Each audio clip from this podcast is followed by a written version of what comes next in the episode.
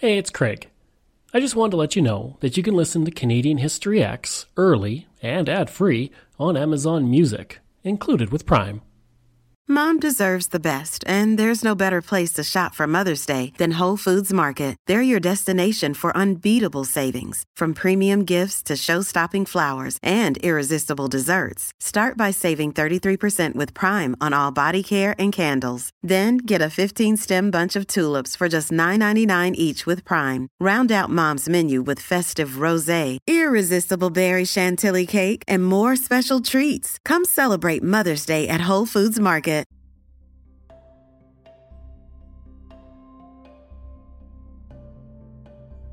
Greetings and welcome to another episode of Canadian History Ehx. If you'd like to support the podcast, you can through patreon.com slash CanadaEhx. That's EHX. Every dollar you give helps keep the podcast going, and you can support it for as little as $3 a month. Canada has a long history of amazing women who have helped to change the country and the world in many ways. Many notable politicians, entertainers, writers, artists, and scientists Canadian women have helped to make Canada the country it is today. One of the most notable women in our history, though, and one who deserves an entire movie unto herself, is the Queen of the Hurricanes herself, Elsie McGill. The first woman in Canada to receive a bachelor's degree in electrical engineering, and likely the first woman in the world to earn an aeronautical engineering degree, her designs and expertise would be instrumental in the Second World War. Before we get to that, let's look at her life before the war. Born in Vancouver on March 27, 1905, her father was James Henry McGill, a lawyer and part time journalist, while her mother was Helen Gregory McGill, a journalist and the first female judge in British Columbia history. Her education as a child was far from ordinary. She was homeschooled in a formal setting and received drawing lessons from iconic Group of Seven artist Emily Carr, and swimming lessons from Joe Forte, the first lifeguard in Vancouver's history.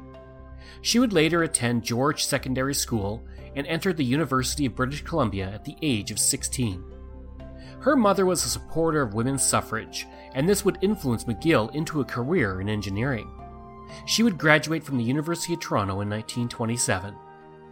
In talking about her life in the University of Toronto, she would say in 1940, My presence in the University of Toronto's engineering classes in 1923 certainly turned a few heads.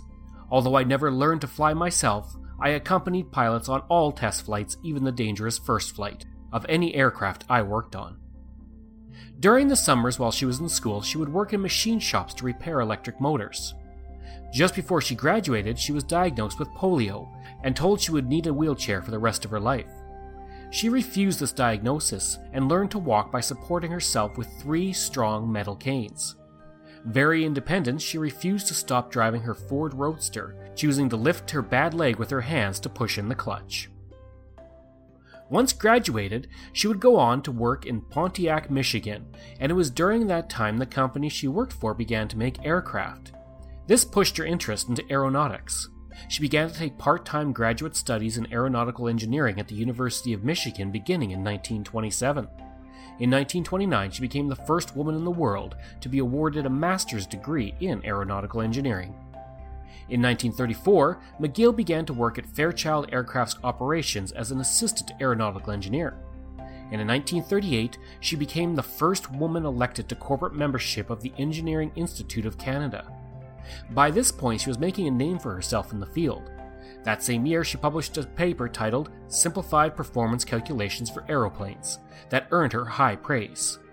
She also participated in a six part series for the CBC called The Engineer in Wartime. She would eventually become the chief aeronautical engineer at the Canadian Car and Foundry, becoming the first woman in the world to hold that position. It was there she began to design and test a new aircraft called the Maple Leaf Trainer II. While the plane never entered service in the Commonwealth, 10 were sold to Mexico. The plane was the first aircraft designed and produced by a woman, and on the first flight of the plane in 1939, she sat as a passenger. Soon after that, the company was selected to build the Hawker Hurricane fighter aircraft for the Royal Air Force. With that contract, the factory in Thunder Bay, or Fort William as it was known at the time, went from 500 workers to 4,500, half of which were women. McGill's task was to streamline operations in the production line as the factory expanded. She designed solutions that would allow the aircraft to operate in the winter, which included fitting the aircraft with skis and introducing de icing controls. The first of the planes would fly in January of 1940 with her modifications in place. The Hurricane was slower, but more maneuverable than the Spitfire in the battle, and would account for shooting down of 1,500 German bombers and planes in the Battle of Britain, accounting for 60% of the kills. She would retool that entire plant to produce 60,000 different parts, which were designed to be interchangeable so that mechanics in the field could repair the aircraft easily. By the time the production line had shut down, 1,400 Hurricanes had been produced. For her successful run in making the planes, she played a vital role in protecting the United Kingdom during the Battle of Britain, and she would earn the nickname of the Queen of the Hurricanes.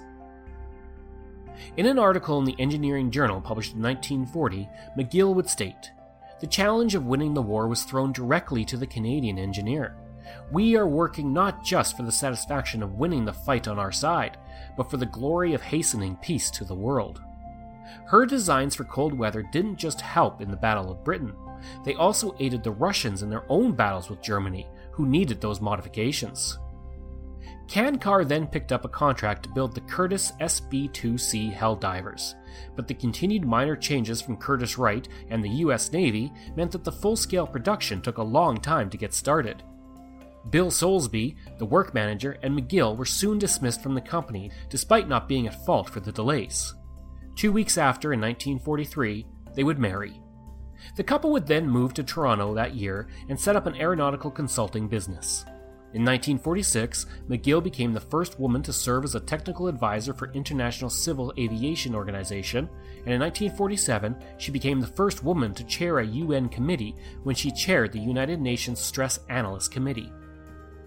After breaking her leg in 1953, McGill took the opportunity to sort through her mother's papers and published a book about her mother called My Mother, the Judge, a biography of Judge Helen Gregory McGill, which was published in 1955. Also, in 1953, she was one of only 50 people and the only woman to have her portrait in the Gervart Gallery of Canadian Executives. Inspired by her mother and grandmother and their work with women's suffrage, she then began devoting more of her time towards women's rights throughout the 1960s. From 1962 to 1964, she served as the president of the Canadian Federation of Business and Professional Women's Clubs. In 1967, she was named to the Royal Commission of the Status of Women in Canada and co authored the report published by the Commission in 1970.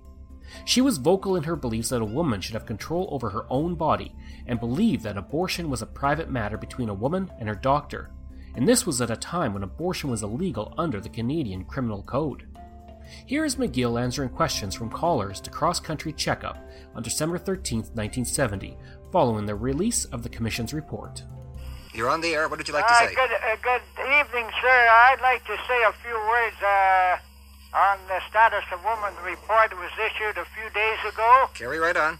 Uh, what I'd like to mention to, to, to what I know and what I've read about, it seems to me there's a deliberate attempt in this report to downgrade the, work, the mother that stays at home or the housewife that stays at home and tries to look after her family and her house and her husband.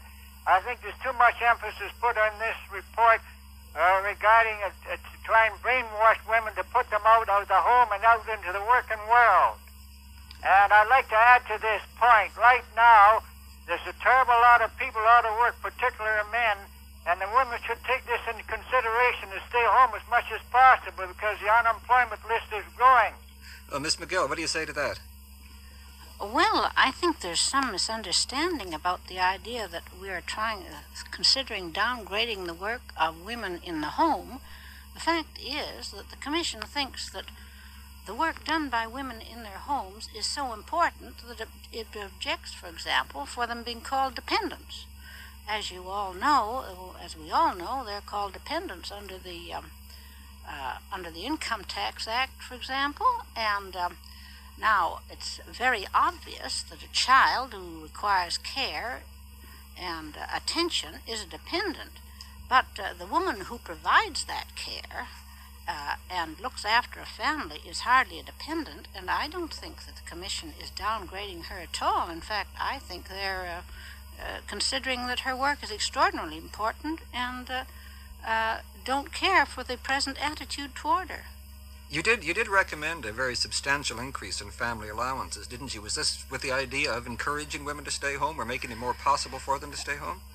Uh, well, our attitude was that um, uh, the uh, that we should be neutral in the matter. We neither uh, say that it is necessary for a woman to go out and work, nor do we say that it is necessary that she stay home.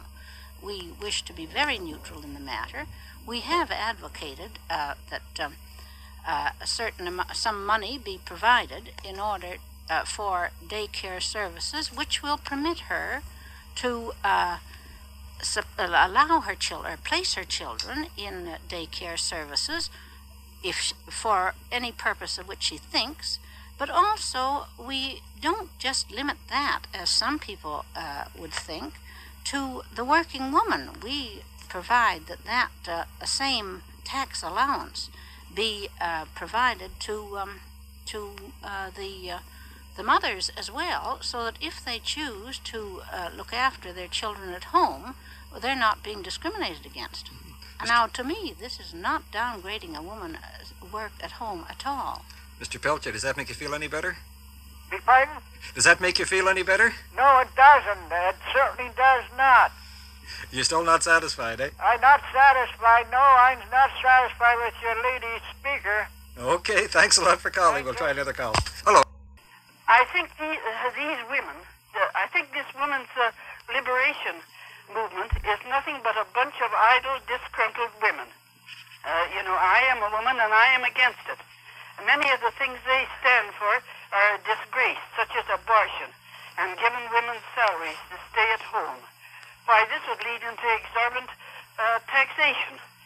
I um, I, I I think that's the trouble with the world today. You know, uh, the men are, are are losing their place, uh, such as as the head of the household. Uh, like we have so many juvenile delinquency, is because uh, the fathers have lost control. Uh, Miss McGill, do you want to comment? As, as being head of the. I I believe in women being equal, being paid equal for equal work, and uh, being the helpmeets to men. But I don't think I'd like to see them being the masters of men. Miss McGill.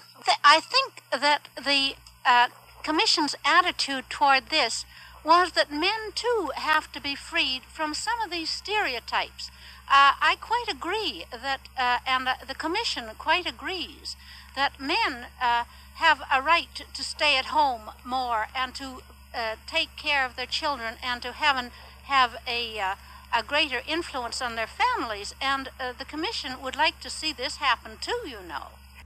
Did, did, did you reach the conclusion in your hearings that women's rights are simply a part of general human rights? Is there, or is there something special about them? Oh no! Oh, we we oh we certainly very uh, quickly came to that. We see that the the problem of the status of women, which is perhaps just the place of women in society, we saw as a part, a part of in full relation to just the democratization of Canadian society. You see, men have sought freedom, and so do women. But uh, this isn't just a negative concept of freedom. Not, it's not just freedom from restraint that people are looking for.